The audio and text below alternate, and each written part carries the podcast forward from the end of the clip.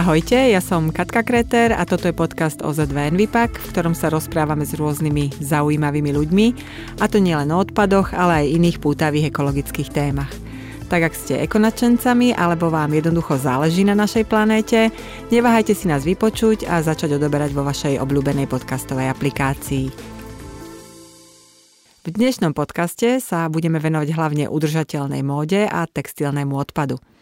Textilného odpadu produkujeme čoraz viac a preto by sa malo aj začať viac hovoriť nielen o potrebe jeho recyklácie, ale aj o tom, ako oblečenie nakupovať zodpovedne.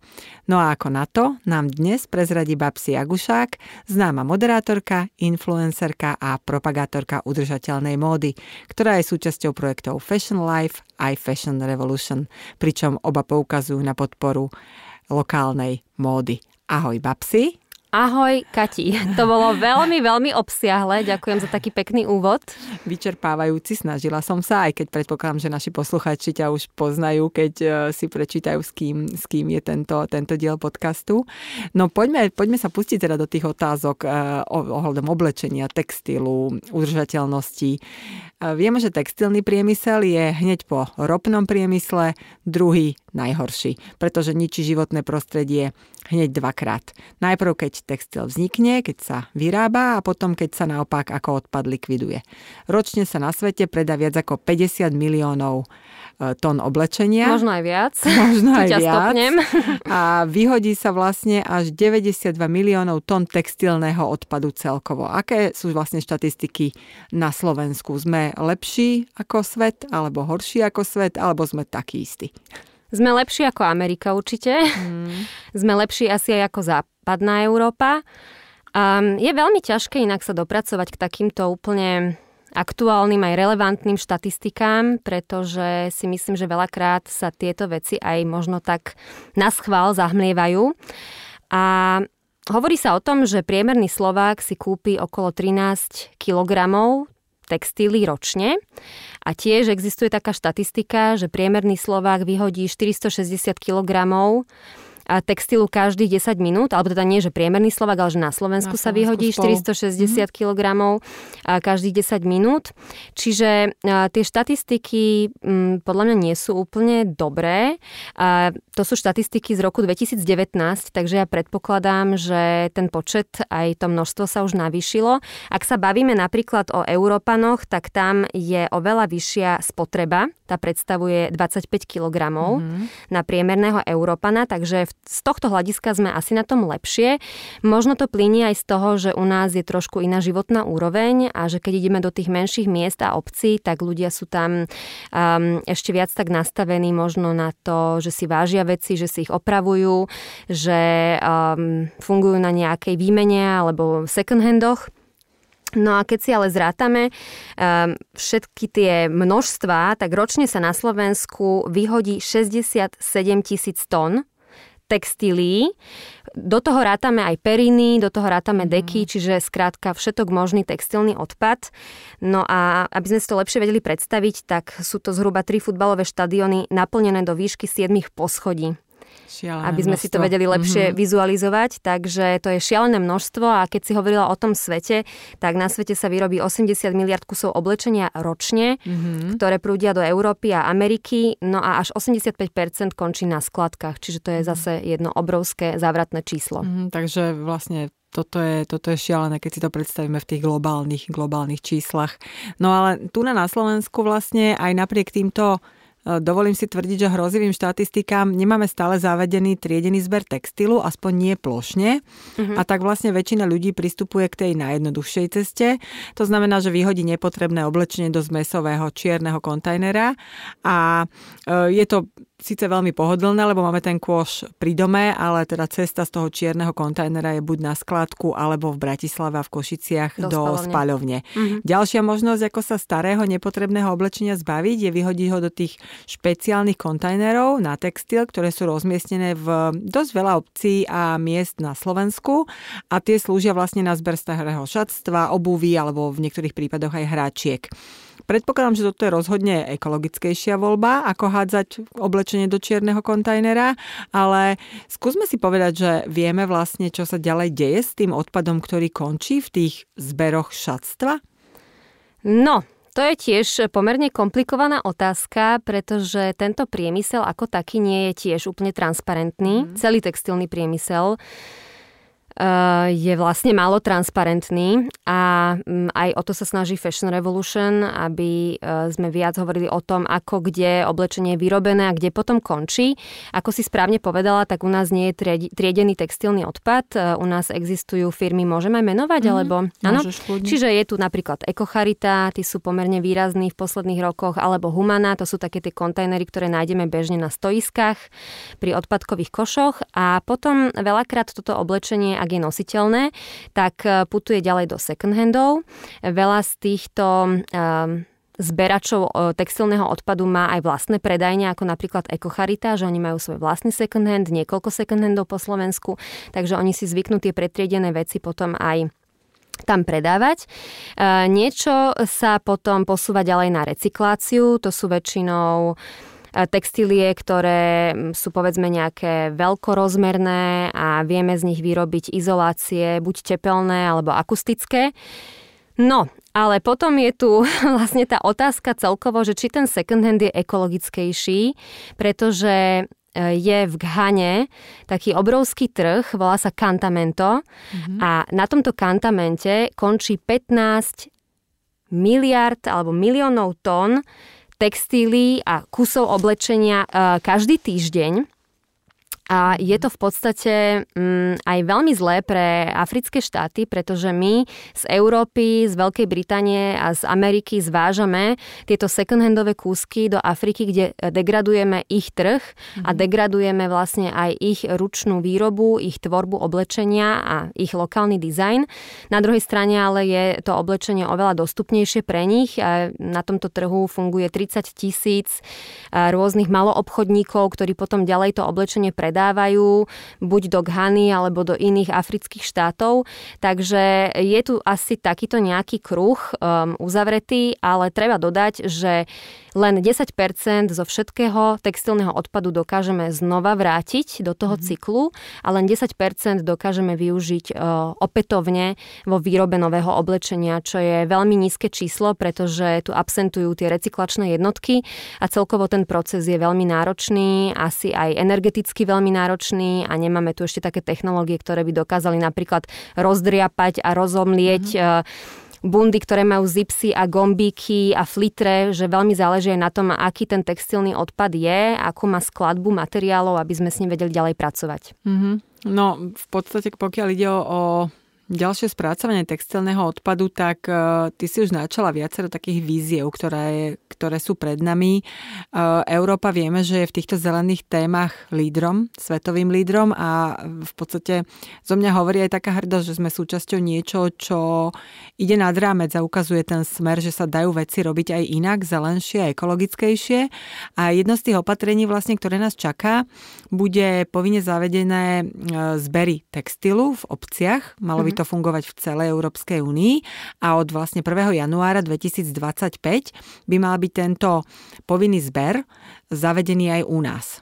Povinný zber ale neznamená len to, samozrejme, že sa urobí kopa z textilu, a ktorá poputuje na skladku z iného smeru, ale už aj naše ministerstvo životného prostredia sa nechalo počuť, že zvažuje niečo ako formu rozšírenej zodpovednosti výrobcov, tak ako to dnes funguje pri obaloch, neobalových mhm. výrobkoch, batériách mm. alebo elektroodpade, že výrobcovia vlastne budú zodpovedať za všetok textil v tomto prípade, ktorý uvádzajú na trh a budú musieť zabezpečiť nejakú formu spracovania tohto textilu, keď sa stane odpadom. Tak ako je to dnes napríklad pri tých obaloch, či máme my vlastne už 18-ročnú skúsenosť na Slovensku.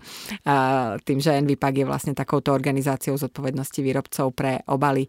Tak e, toto je vlastne jedna z tých ciest, keď by, ktorá by možno viedla aj z tej potreby, že ten trh tej, tej recyklácie tu vlastne vznikne, bude tu povinnosť niečo mm-hmm. spracovať s tým textilom, tak je to šanca, že ten dopyt, ktorý tu bude, vyvolá reakciu a že vzniknú nejaké recyklačné kapacity, ktoré sa, ktoré sa budú zaoberať tým, ako sa dá z toho textilu, aj keď je takýto rôznorodý, lebo to si veľmi pekne pomenovala, že nielen gombiky, zipsy, ale aj samotné zloženie tých látok je niekedy také, že, že to je veľká výzva ďalej to spracovať. Presne tak, pretože keď máš 100% e, bavlnené tričko, to sa dá veľmi pekne zrecyklovať, dokonca bavlna tým, že je to prírodné vlákno, tak sa vie aj rozložiť v prírode alebo povedzme v nejakom technickom komposte, ale e, skoro e, každý kúsok oblečenia je mix niečoho. Bude tam bavlna s polyesterom, alebo je tam elastán, alebo mm-hmm. je mhm. tam nylon.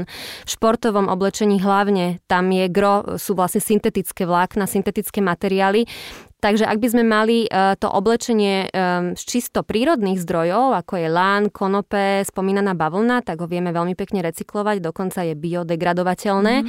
ale takéto oblečenie bohužiaľ nenájdeme nikde na pultoch predajní, takže takéto oblečenie sa potom veľmi ťažko opäť vracia potom do toho cyklu. Mm, no a ke, keď nechceme vyslovene čakať na 1. januára 2025, lebo však máme tu ešte len záver roka 2021, to sú ešte predsa len nejaké 3 roky pred nami, čo by si poradila poslucháčom, ktorí chcú s oblečením, ktoré im už nie je dobré, lebo mení sa nám váha, chudneme, priberáme, meníme štýl veľakrát, hej, zmeníme zamestnanie, obliekame sa do niečoho iného. Aj tá kvalita je horšia. Aj kvalita oblečenia okrem iného pokrývkáva veľakrát. Čo by mohli už teraz s nakúpeným oblečením, keď nejdeme na prevenciu, ale ideme naozaj na nakladanie s tým oblečením, čo by si poradila, že by sme mali my ako bežní spotrebitelia urobiť s oblečením, ktoré už nechceme? No tak tých možností je veľmi veľa. A ja si myslím, že také populárne sa v poslednom čase stalo svopovanie, teda proces, kedy si ľudia oblečenie vymieňajú na podujatiach, ktoré sú svopovaniu určené. Už každé menšie mesto si vie swap uh, samo usporiadať. Ja dokonca mám niektoré kamarátky z Martina a z Banskej Bystrice a proste mi píšu dievčatá, že super, že si nás nakopla, ideme si spraviť swap medzi kamarátkami, aj my to robievame s kamarátkami, že si navzájom vymieňame oblečenie. Um, potom sú tu rôzne aj um, na sociálnych sieťach burzy alebo bazáre, kde vieme oblečenie nafotiť, potom ho vieme poslať tomu človeku, ktorý by si ho rád osvojil, rád kúpil kúpil. Ja som to tiež nedávno urobila, takú moju testovačku, že čo to spraví, keď ja urobím na Instagrame bazár svojho starého mm-hmm. oblečenia. Ja som Kati všetko vypredala ale asi že do dvoch hodín. A urobilo mi to obrovskú radosť a potom aj tie dievčatá mi poslali fotky, že ako v tom vyzerajú a mhm. ako sa z toho tešia. Tie ceny som nastavila tak, aby to nebolo úplne lacné, pretože som chcela, aby si ľudia to oblečenie potom vážili. Plus to boli také aj dizajnerské kúsky, ktoré ja som mm, dostala od dizajnerov za moju prácu alebo proste som si na to našetrila a kúpila som si tie veci. Takže veľmi dobre to zafungovalo. Viem, že to veľmi dobre funguje aj pri tom detskom oblečení. Takže svopovanie je určite jedna možnosť. Ďalšia možnosť možnosť je potom, že toho oblečenia, ktoré už nie je v dobrom stave, e, tak sa ho vieme zbaviť e, v takýchto kontajneroch na textilný odpad. E, tam je šanca, že sa teda dostane do nejakých second handov, prípadne na nejakú charitu. Vieme aj teraz v tomto predvianočnom období zavolať do rôznych občianských združení alebo do rôznych útulkov pre bezdomovcov a zistiť, že či nepotrebujú napríklad kabáty alebo nejaké čiapky, rukavice, teplé ponožky. Toto je tá vec, inak ešte ak môžem odbočiť, E, ktorá z nás, z nás často robí takých akože Samaritánov, ale pritom neoprávnenie, pretože my si myslíme, že keď venujeme niekomu staré oblečenie, škaredé, špinavé, so škvrnami, roztrhané. špinavé, roztrhané, že tým spasíme svet. A takto to vôbec nie je. A ja som mala aj v podcaste minulý rok Mariu Sliacku z UNICEFu a ona mi hovorila, že oni nechcú staré oblečenie, aby ľudia posielali na Ukrajinu alebo niekde do nejakých vojnových oblastí, Sýria, Afganistán a tak ďalej, že to oblečenie už je ho tak všade strašne veľa, že naozaj sa treba pýtať adresne, čo to dané OZ alebo ten detský domov potrebuje a podľa toho prispôsobiť potom aj ten balík, ktorý ideme poslať. Takže netvárme sa, že ideme spasiť svet, keď niekomu ideme posielať nejaké vyťahané tričko deravé. A no bohužiaľ, pre takéto oblečenie tu aktuálne nemáme miesto, pretože ani tie kontajnery Humana a Ekocharita na to nie sú určené. Ja si z takýchto starých vecí vyrábam handry, umývam s nimi okná, umývam s nimi dlášku, ja. čiže ja to mm. upcyklujem a snažím sa čo najdlhšie predlžiť e, ten životný cyklus takémuto kúsku a už potom, keď je z toho naozaj handra, tak to potom hodím do toho zmiešaného komunálneho odpadu, lebo nemám teraz inú možnosť, ale vyhnúť sa tomu tým, že si vymieňame, predávame a mm, skrátka venujeme do second handu alebo do tých spomínaných nejakých útulkov detských domovov. Takže myslím si, že tých ciest je veľmi veľa, chce to čas, A toto si tiež treba uvedomiť, že ako náhle chceme žiť udržateľnejšie, ekologickejšie, musíme nad tými rozhodnutiami rozmýšľať, musíme si to zaradiť do nejakého denného plánu a sú to veci, ktoré chcú čas. A s týmto treba rátať, ale si myslím, že to je tá dobrá investícia. No ale teba poznáme ako človeka, ktorý je naozaj takým ambasadorom udržateľnej módy a asi si sa s tým úplne nenarodila, že v škôlke si, si nevyberala princeznovské Ale šaty.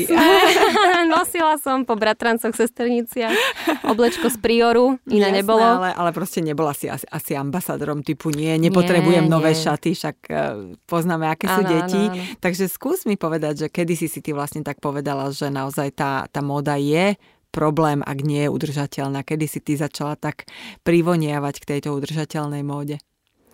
Nebolo to hneď, ako hovoríš. Ja som žila isté obdobie v Londýne, kde sú veľmi populárne rôzne vintage story a také butikové obchodíky, aj dizajnerské, ale bývajú tam na Brick Lane a Shoreditch a všade možne aj také trhy, kde sa dajú proste kúpiť staré haraburdy a všelijaké staré svetre. Čiže ja som k tomu pričuchla, keď som mala nejakých 21 rokov, keď som žila v Londýne a veľmi sa mi to páčilo, lebo tuto neboli second handy niečo, čo by človek chcel. Sme to spájali s tým, že tam chodia nejaké sociálne prípady a bezdomovci a že to tam smrdí. A tie veci neboli pekné. Neboli ani pekné, hej, pretože presne to boli tie odpadky, ktoré ľudia namiesto toho, aby ich nejak inak odstranili, išli zaniesť do second handu a dostali, tuším, že 10 korún za kilo. To sa ešte zvyklo akože vykupovať na kila, čo si ja pamätám. A ja som v Londýne teda začala takto sa obliekať, tak vintageovo, mala som taký kožuch z líšky, to už teraz by som si nedala na seba, mm. akože živé zviera, bože môj. Ale bola som tedy taká, že super koža, teda líška a 40 mm. E, libier, tak to si kúpim. Takže, takže ja som nosila všelijaké takéto veci. No a som zistila, že tá móda nie je um, tým pádom uniformná, že vie byť originálna. A potom som sem prišla, začala som robiť eh, modnú rubriku v Teleráne, kde práve paradoxne som mala hovoriť o trendoch. Mm-hmm. A to som veľmi rýchlo pochopila, že to nie je pre mňa a že nechcem hovoriť eh, o tom, že či je in zelená alebo neonová, alebo mm, že, či si treba kúpiť, ja neviem, eh, šlapky s leopardiou potlačou. Takže to som potom veľmi rýchlo nejak začala vnímať. Aj som potom robila inak tie témy a potom už sme nenašli nejaký konsenzus, takže som tam už prestala chodiť.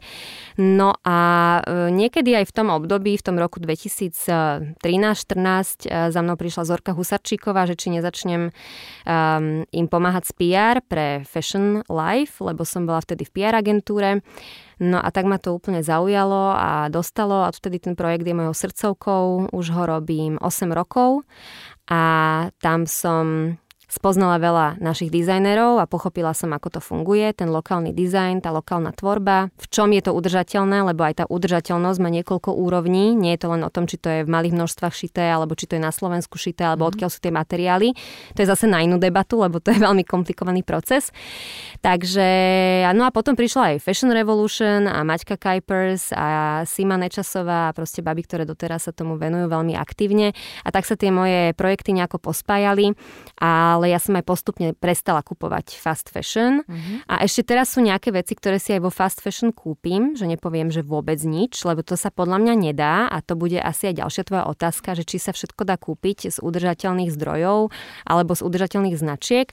Možno áno, kebyže človek sa tomu úplne venoval a mal aj veľa prostriedkov ale e, sú isté veci, ktoré ja ešte si neviem kúpiť, takže občas tam zájdem, ale to sú fakt, mm, ja neviem, že raz za dva roky, raz za rok a potom tú vec ale dlho mám, lebo aj už v tých fast fashion brandoch si vieme vybrať mm. kvalitné oblečenie, čiže nechcem ich zase úplne demonizovať. Hej, no a povedzme úplne na úvod, lebo my sme sa trošku uponáhľali. Povedzme, ano. že vysvetlíme ľuďom rozdiel medzi slow fashion a fast fashion, čo tým myslíme, ako by sme urobili a opísali tieto dve kategórie oblečenia tak um, tých um, otieňov fast fashion a slow fashion a ten diapazon tých uh, parametrov je uh, strašne široký, ale ak by som to mala tak zúžiť na jednu vetu, tak fast fashion, ako samotný názov napoveda, je rýchla móda a slow fashion je tá odpoveď alebo ako keby tá alternatíva k tej rýchlej móde, čiže je to móda pomalá a oni sú na opačnom spektre úplne. Čiže fast fashion vzniká v rozvojových krajinách, sú tam veľmi zlé pracovné podmienky. Títo ľudia, ktorí to oblečenie vyrábajú, nemajú takmer žiadne ľudské práva. Pracujú za povedzme 4 alebo 5 dolárov na deň. Veľakrát nevidia ani celý rok svojej rodiny, pretože v tých továrniach, kde to oblečenie vyrábajú, tak tam aj žijú, aj tam jedia, aj tam spia pod tými šiacimi strojmi, akože je to naozaj strašné, čo si prežívajú. Nemajú žiadne ochranné prvky pri farbení látok alebo pri narábaní s nejakými ťažkými chemikáliami. Čiže je to móda, ktorá reaguje na súčasné trendy. Je to rýchlo obratkový tovar. Takáto móda možno, že je, ja neviem, trendy tak 1-2 mesiace a potom už prichádzajú do tých fast fashion reťazcov nové kúsky, aby ľudia stále boli tak podprahovo nabádaní, aby si tie nové veci kupovali.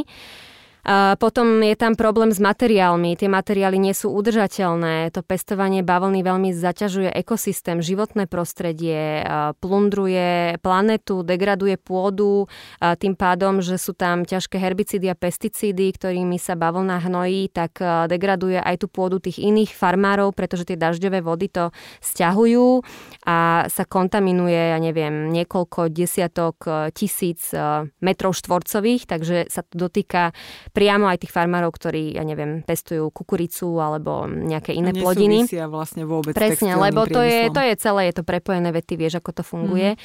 Takže, takže tam je veľmi veľa um, takých dôvodov, prečo fast fashion nepodporovať, prečo nekupovať, alebo minimálne prečo tlačiť na tie značky, aby boli udržateľnejšie, transparentnejšie a etickejšie.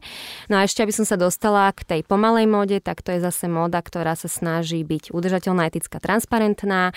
Sú to značky, ktoré vyrábajú z udržateľných certifikovaných materiálov, pretože aj tento kolos certifikácií je téma sama o sebe, ale je to dobré na to, aby sme vedeli si vybrať e, kvalitnejší materiál alebo materiál, ktorý vieme, že bol vyrobený v nejakých dobrých podmienkách alebo že je to obnoviteľný materiál, že je to nejaká biobavlna. Teraz veľmi fičia tie materiály budúcnosti, tencel, liocel, z drevnej buničiny vyrábame už e, e, oblečenie, čiže de facto z lesa, lebo teda máme, nosíme košele z dreva, ak to takto nadnese nemôžem povedať. No a potom celý ten proces výroby, tie ľudské práva, všetky tie zdroje, to, ako sa narába s emisiami, s transportom, čiže do toho spadá veľmi, veľmi veľa vecí.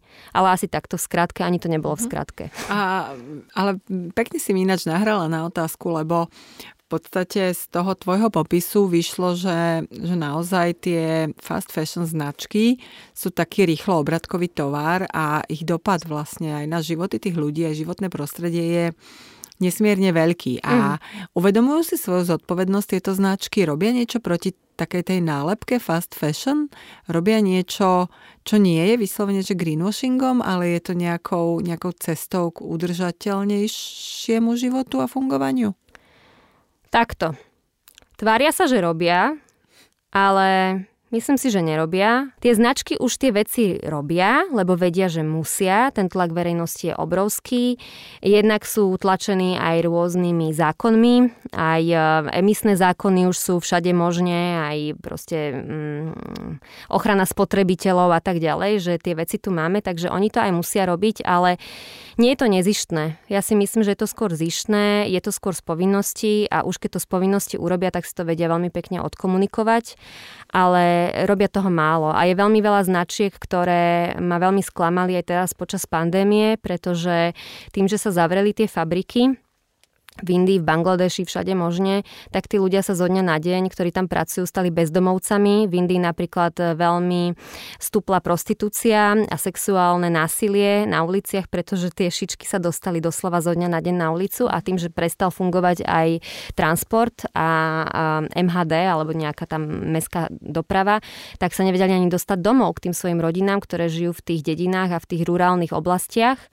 No a keď si zoberieme, že aké multimiliardové kolosy toto sú, tak si myslím, že vedeli by sa rozdeliť a mohli by sa rozdeliť s tými svojimi pracovníkmi a mohli by aspoň tak ich platiť, aby mohli e, žiť na to životné minimum. Mm-hmm. Alebo že tie podmienky by skrátka mohli byť lepšie. Že ja keď vidím nejaké fotky, kde bez ochranných rukavíc farbia tie látky ťažkými kovmi, toxickými ortuťou, zinkom, meďou a neviem čím všetkým, tak oni potom majú doživotné následky a zdravotné problémy, je tam veľmi rozšírená rakovina, samozrejme plúc a iné respiračné choroby, takže nehovoriac o tom, že koľko karcinogénov je v tých látkach, ktoré my potom aj nosíme. Mm-hmm. Takže nie je to len životné riziko pre nich, ale aj pre nás, ak takéto oblečenie nosíme. Nenaj Bože ho nevyperieme potom, ako k nám mhm. príde z Číny.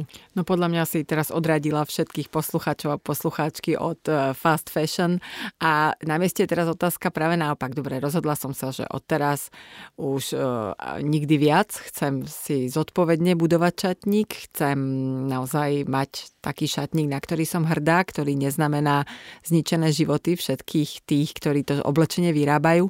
Máme na Slovensku dosť možností, je tu z čoho si vyberať? Nie je to jadrová fyzika oblieť sa na Slovensku zodpovedne?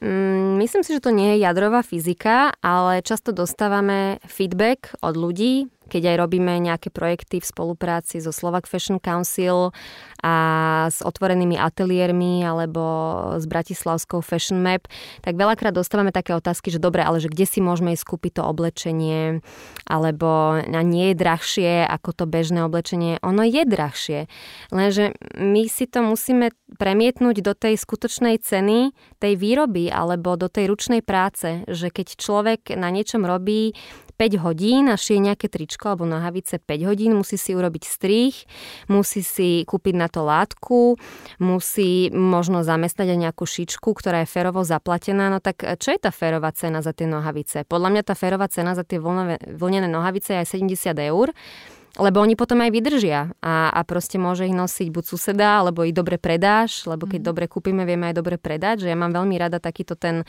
bartrovo uh, vymieniaci model, že mne sa to veľmi páči. Tak uh, ja si myslím, že máme tie možnosti, je tu veľmi veľa dobrých second handov, je tu veľmi veľa dizajnerov, ktorí ponúkajú oblečenie za férové ceny, že to nie je nejako prestrelené. Máme tu aj už konfekcie, máme tu pre aporte kúsky, že slovenská moda už dávno nie je len o nejakých robách a plesových šatách alebo svadobných šatách. Už si vieme kúpiť leginsy, trička, na cvičenie oblečenie, veľmi pekné doplnky, kabelky, šperky, bižutériu, fakt, že čokoľvek, čo ti napadne. Mikiny, tepláky, úplne všetko. A potom sú tu aj dizajneri, ktorí sa zaoberajú čisto upcykláciou, že keď už mhm. chceme byť takí, že ideme do špiku kosti a fakt chceme podporiť tých, čo sú aj zero waste v tom strihu, lebo aj strih môže byť zero waste, alebo aj výroba môže byť zero waste, že sa vyrába z deadstocku alebo z nejakých odpadových materiálov. Chce to trošku rešerš, ale ja si myslím, že sa to oplatí a že tie možnosti tu sú. Plus sú tu stále tie second handy, ktoré sú veľmi dostupné a je to tiež alternatíva. A ty si veľmi pekne povedala, že keď za niečo aj zaplatím vyššiu sumu, tak si úplne inak tú vec vážim. Dávam aj si vydrží. na ňu väčší pozor. Aj. Mám pocit, že si ju musím v úvodzovkách viac šetriť, lebo cítim tú bolesť, ktorú som finančne musela za tú vec dať. A možno aj práve kvôli tomu je toto cesta vlastne investovať do toho oblečenia radšej do menšieho počtu kusov, ano, ale viac peňazí, lebo sa potom inak k tým veciam správame. Kedy si si naposledy niečo na seba kúpila? Čo to bolo? Nedávno. No, aj super. ti poviem. Ja aj to sa teším, že môžem tu spomenúť, lebo bol Fashion Life. A ja to tak mám, že po Fashion Life si vždy pozriem fotografie, tie lookbooky z tých eh, prehliadok, tie outfity a tak si popozerám, že čo sa mi páči a aj za tú moju prácu sa odmením tým, že chcem aj podporiť tú slovenskú mm-hmm. tvorbu, tak som si zaobstarala taký veľmi pekný korzet uh, od, ale nie korzet, že sa teraz šnurujem, mm-hmm. hej, ale taký na zips od eh, Peti Weingart a kúpila som si aj jedny šaty, také malé čierne, ktoré využijem na x príležitosti, lebo sú veľmi univerzálne, od Lukáša Krnača. Takže ja už keď kupujem, tak fakt rozmýšľam tak výhľadovo, že dobre, keď sa mi nezmení postava, mm-hmm. tak to mám aj na 10 rokov. Mm-hmm. Ja to mám veľmi podobne, ale ja som teda absolútny uh, fanušik second handov, takže ano, ja akurát viem. musím, musím bojovať, aby som nenakupovala zase príliš veľa, lebo mm-hmm. to je ten zádrhel, že second hand rovná sa lacnejšie oblečenie mm-hmm. a človek má pocit, že si môže toho dovoliť oveľa viacej a taká tá ženská márnivosť pri tom oblečení, mm. keď má šťastie, že tam nájde veľa vecí, ktoré mu sedia a ktoré sa mu páčia. Mm. Zasa e, sa držať pri zemi a nekúpiť viac, ako človek potrebuje, to je, to je pre mňa veľká výzva, pretože Áno. keď vidím ja tú cenu a vidím tie možnosti, tak niekedy naozaj som ako keď z kreslenej rozprávky ukážeš Pavlovmu psovi, alebo keď zazvoní zvončekom. Áno, áno. Takže tam, tam to je aj taký kurz sebaovládania pre mňa mm. a priznám, že sa snažím nepodľahnúť. Nie, nie úplne vždy sa mi to darí, ale aspoň si vravím, že aspoň nakupujem second hand a, a potom to, to nosím dlho. Aspoň si to uvedomuješ, mm-hmm. že aj to uvedomenie si je podľa mňa super, že mať to v hlave a mm. Mm, nebyť márnivý. Jasné. No, na čo by ľudia mali vlastne prihliadať, keď nakupujú oblečenie. Akože ty si už spomínala také tie uh, slow fashion značky. Hovorila si, že si treba vybrať veci, ktoré vydržia dlhšie, ktoré možno nie sú úplne, úplne lacné a úplne trendy. Možno k tým trendom by sme mohli mm-hmm. viacej povedať. Tak v prvom rade trend je blbosť. Lebo fakt je to blbosť, je to zase len nejaké slovičko, ktoré slúži na marketing, lebo tých značiek je tu tak strašne veľa, tých štýlov už za tých, ja neviem, 70 rokov, čo funguje aj fast fashion, je tak veľmi veľa, že hovoriť o nejakých trendoch je úplná blbosť, lebo tu funguje eklektizmus, módny eklektizmus. To znamená, že hoci čo môžeme s hocičím skombinovať a keď sa to nám páči, tak to vždy bude OK. Takže ja nemám rada slovo trend, lebo mm, vôbec nič nehovorí ten trend, že je to slovo, ktoré je pre mňa úplne prázdne Hlavne teda v súvislosti s modou, nie keď sú trendy nejaké ekonomické a tak ďalej. Určite. Takže e, áno, zbaviť sa tej trendovosti, ktorá, e, ktorú nájdeme v obchodoch s rýchlou modou, pretože oni nám chcú navsugerovať ten pocit, že ak nemáme túto novú trendy vec, tak nebudeme moderní, nebudeme in, e, nepríjme nás spoločnosť, nebudeme mať taký sociálny status a to sú také akože ťahačiky na našu dušu a na naše podvedomie, ktoré veľmi dobre fungujú. A keď sa tomuto vieme vyhnúť a skôr uh, máme taký striedmejší štýl alebo nakupujeme veci, ktoré máme pocit, že by dlho mohli byť in, tak um, určite je to dobrý nápad, pretože ide o tú trvacnosť toho oblečenia. A teda ak chceme byť udržateľní, tak ide o to, aby sme, ako sme už hovorili, predlžili ten životný cyklus uh, tomu danému kúsku, pretože uh, ani tá environmentálna stopa alebo tie skleníkové plyny uh, by neboli také markantné, keby sme predlžovali životný cyklus oblečeniu lebo keď si zoberieme, že koľko sa spotrebuje vody a chemikálií na výrobu jedného trička a potom ako musí cestovať cez celú planetu pomaly, aby sa k nám dostalo to tričko, potom si ho kúpime a dáme si ho raz, tak tá environmentálna stopa je obrovská. Ale keď si to tričko kúpime kvalitné a nie je trendy a nosíme ho 4 roky, tak už je to fair, už je to fajn a dá sa s tým žiť, aj keď ten človek si to kúpi vo fast fashion reťazci. Že ja zase nie som úplne radikálna, ani nemám rada tieto radikálne názory, a tak som proste postavená, možno, že mnoho ľudí so mnou nebude súhlasiť, ale ja si myslím, že ak tie značky začnú viac byť udržateľné a začnú viac akože aj podporovať tých svojich zamestnancov a tie tretie strany a celý ten hodnotový reťazec, ak bude ferovejší, tak tá fast fashion tu vždy bude, čiže my len musíme ju transformovať aby bola etickejšia, udržateľnejšia, čo s momentálnymi predikciami si myslím, že sa nestane, lebo je to naozaj zle nastavené a ten konzum ide stále hore, hore, hore, hore. Za posledných 6 rokov išiel hore o nejakých 60%, lenže čo je zaujímavé, tak tie ceny sa tlačia dole, čiže všetko je o 30% lacnejšie a tam vzniká ten strašný nepomer a z toho pramení aj tá obrovská nekvalita. Mm, takže asi vlastne u nás sa to pohlo, nechcem povedať, že k horšiemu, ale k takému rýchlejšiemu Určite, striedaniu áno. vecí, tým, Určite. že sú lacnejšie veci dostupné, ľudia častejšie menia šatník, jasné, že tomu napomáhajú veľakrát e, influencery, Sociálne médiá. siete, áno, áno, veľmi. No ale keď nechceme byť až takýto negativistické, mm-hmm. nechceme hovoriť, že ľudia sú zlí, keď si kúpujú ale nové sú. tričko a podobne. Nie sú zlí, ale tak vedome rozmýšľať trošku tak o veciach. to sa vlastne chcem, to sa vlastne mm. chcem spýtať, že možno dať, keď niekto nechce sa stať, vieš, ono je to ako keby dnes sa normálne stravujem a od zajtra chcem byť frutarián a jesť iba ovocie a orechy. Jasné, že to je obrovská zmena životného štýlu a možno to niektorí ľudia budú rovnako násilne cítiť, že ich navádzame k takej strašnej zmene, keď sú zvyknutí pozrieť, nakúpiť, rýchle, byť in, hviezdiť medzi svojimi známymi a okolím v nejakom oblečení, ale niekde vzadu hlave si možno uvedomujú, že že možno trošku zodpovednejší prístup by nebolo mm. veci, tak s čím začať, ak sa nechcú naozaj stať tými frutariánmi v stravovaní? Ani sa nestanú. Mhm.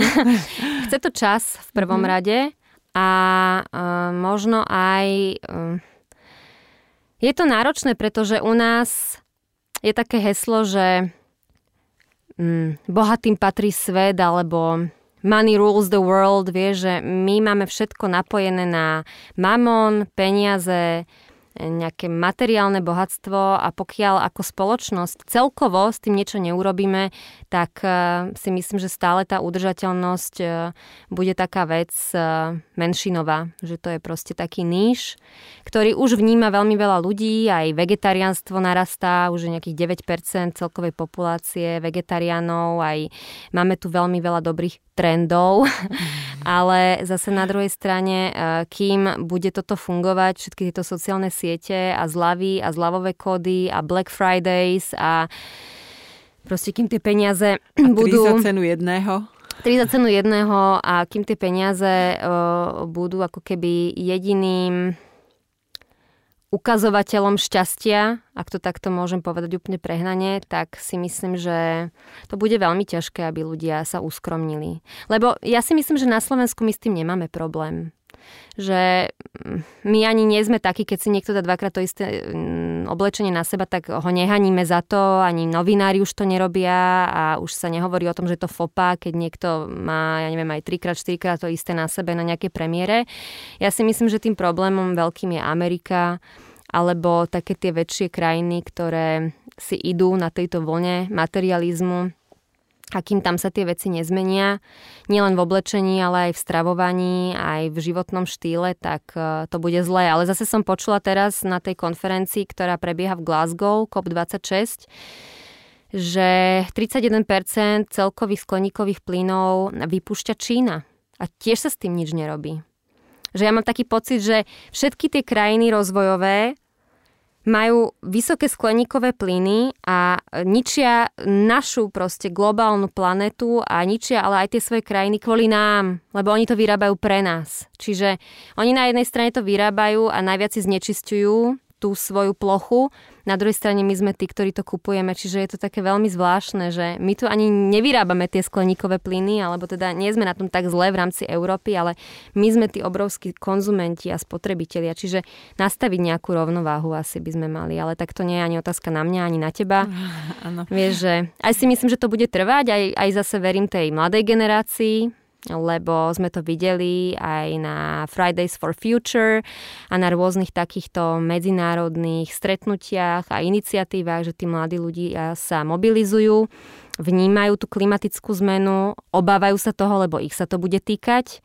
Takže myslím si, že tá nová generácia to zoberie do vlastných rúk a budeme všetci nosiť uniformy.